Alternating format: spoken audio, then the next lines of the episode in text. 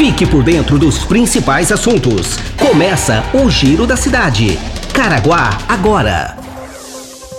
Olá, seja bem-vindo a mais uma edição do Giro da Cidade, o podcast mais ouvido da região. Nos próximos minutos você vai saber informações de utilidade pública de Caraguatatuba. Quer mandar sugestões? Encaminhe sua mensagem pelo e-mail jornalismo@caraguatatuba.sp.gov.br ou pelo WhatsApp 12 996 75 19 24. Está no ar o Giro da Cidade.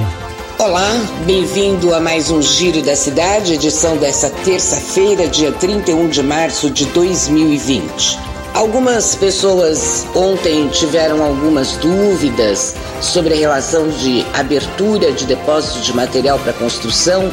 Vamos esclarecer que, conforme deliberação número 5 de 27 de março de 2020 do Comitê Administrativo Extraordinário Covid-19 do Governo do Estado de São Paulo, as casas para materiais de construção estão fora da quarentena esses estabelecimentos foram definidos como essenciais pelo decreto estadual assinado pelo governador do estado de São Paulo, João Dória.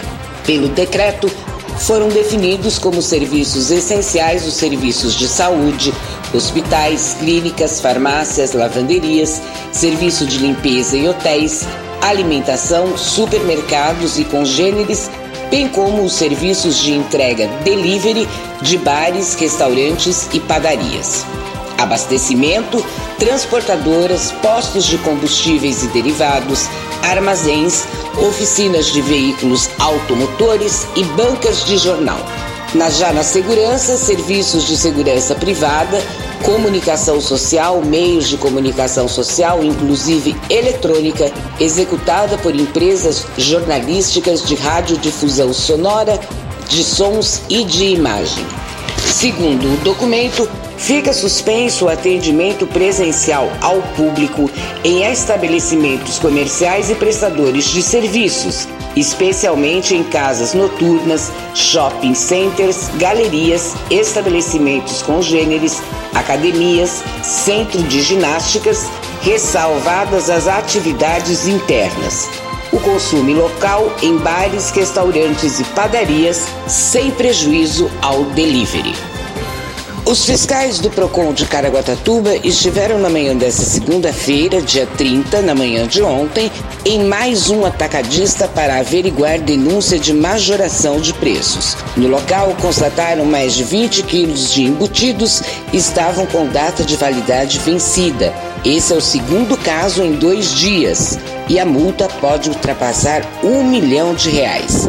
Diante do flagrante, o açaí, que fica localizado no bairro do Caputera, na região central, foi autuado e a multa pode chegar a 200 mil reais. Foram apreendidos e descartados 14,1 quilos de fiambre apresuntado de suíno, 6 quilos de salsicha e 2 quilos de paleta suína defumada.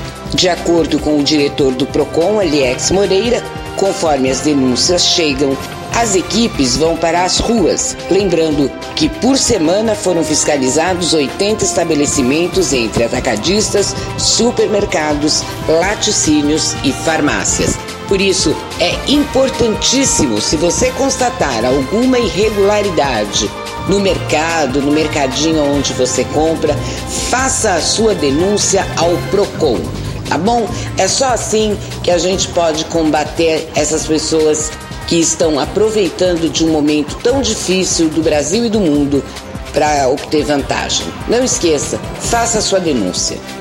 A Prefeitura de Caraguatatuba inicia hoje, terça-feira, dia 31, a entrega dos kits de alimentação para alunos da rede municipal em situação de vulnerabilidade social. Mas vamos entender melhor como isso vai ser feito com a repórter Adriana Rodrigues. A Prefeitura de Caraguatatuba inicia nesta terça-feira a entrega dos kits de alimentação para alunos da rede municipal em situação de vulnerabilidade social.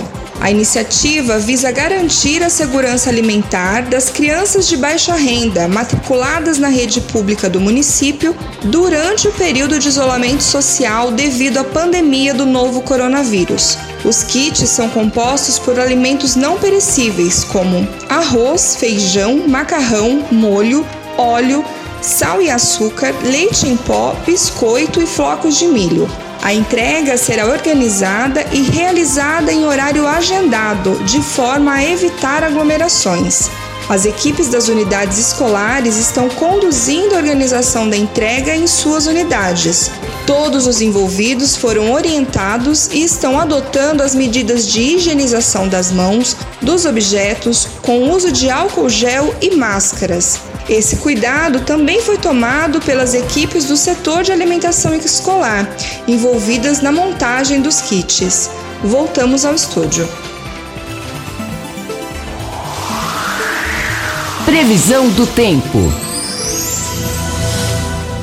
O dia nessa terça-feira fica parcialmente nublado, existe grande possibilidade de chuva, uma pancada de chuva vai, volta, temperatura máxima 28 graus durante o dia de hoje, portanto, muito calor, tempo abafado, condições propícias para chuva. As informações são do Centro de Estudos Climáticos do INPE de Cachoeira Paulista. E a campanha de vacinação contra a gripe para os grupos de risco e profissionais da saúde continua. A Prefeitura está vacinando em casa. Já vacinou 2.300 idosos. Vamos entender com a Cláudia Moisés. A Prefeitura de Caraguatatuba retomou nesta segunda-feira, dia 30, a vacinação contra a gripe para os idosos de casa em casa. Nos dois primeiros dias de vacinação em domicílio, na quinta e sexta-feira, os profissionais das 11 unidades básicas de saúde de Caraguatatuba vacinaram 2.300 idosos. As doses da vacina serão aplicadas de segunda a sexta, entre 8 e 5 da tarde, de casa em casa, até o dia 15 de abril. Mesmo os idosos que nunca utilizaram os serviços da UBS do bairro também serão atendidos. Nesta primeira fase da campanha, também serão vacinados trabalhadores de saúde que estão na ativa e atuam na linha de frente do atendimento à população. Voltamos ao estúdio.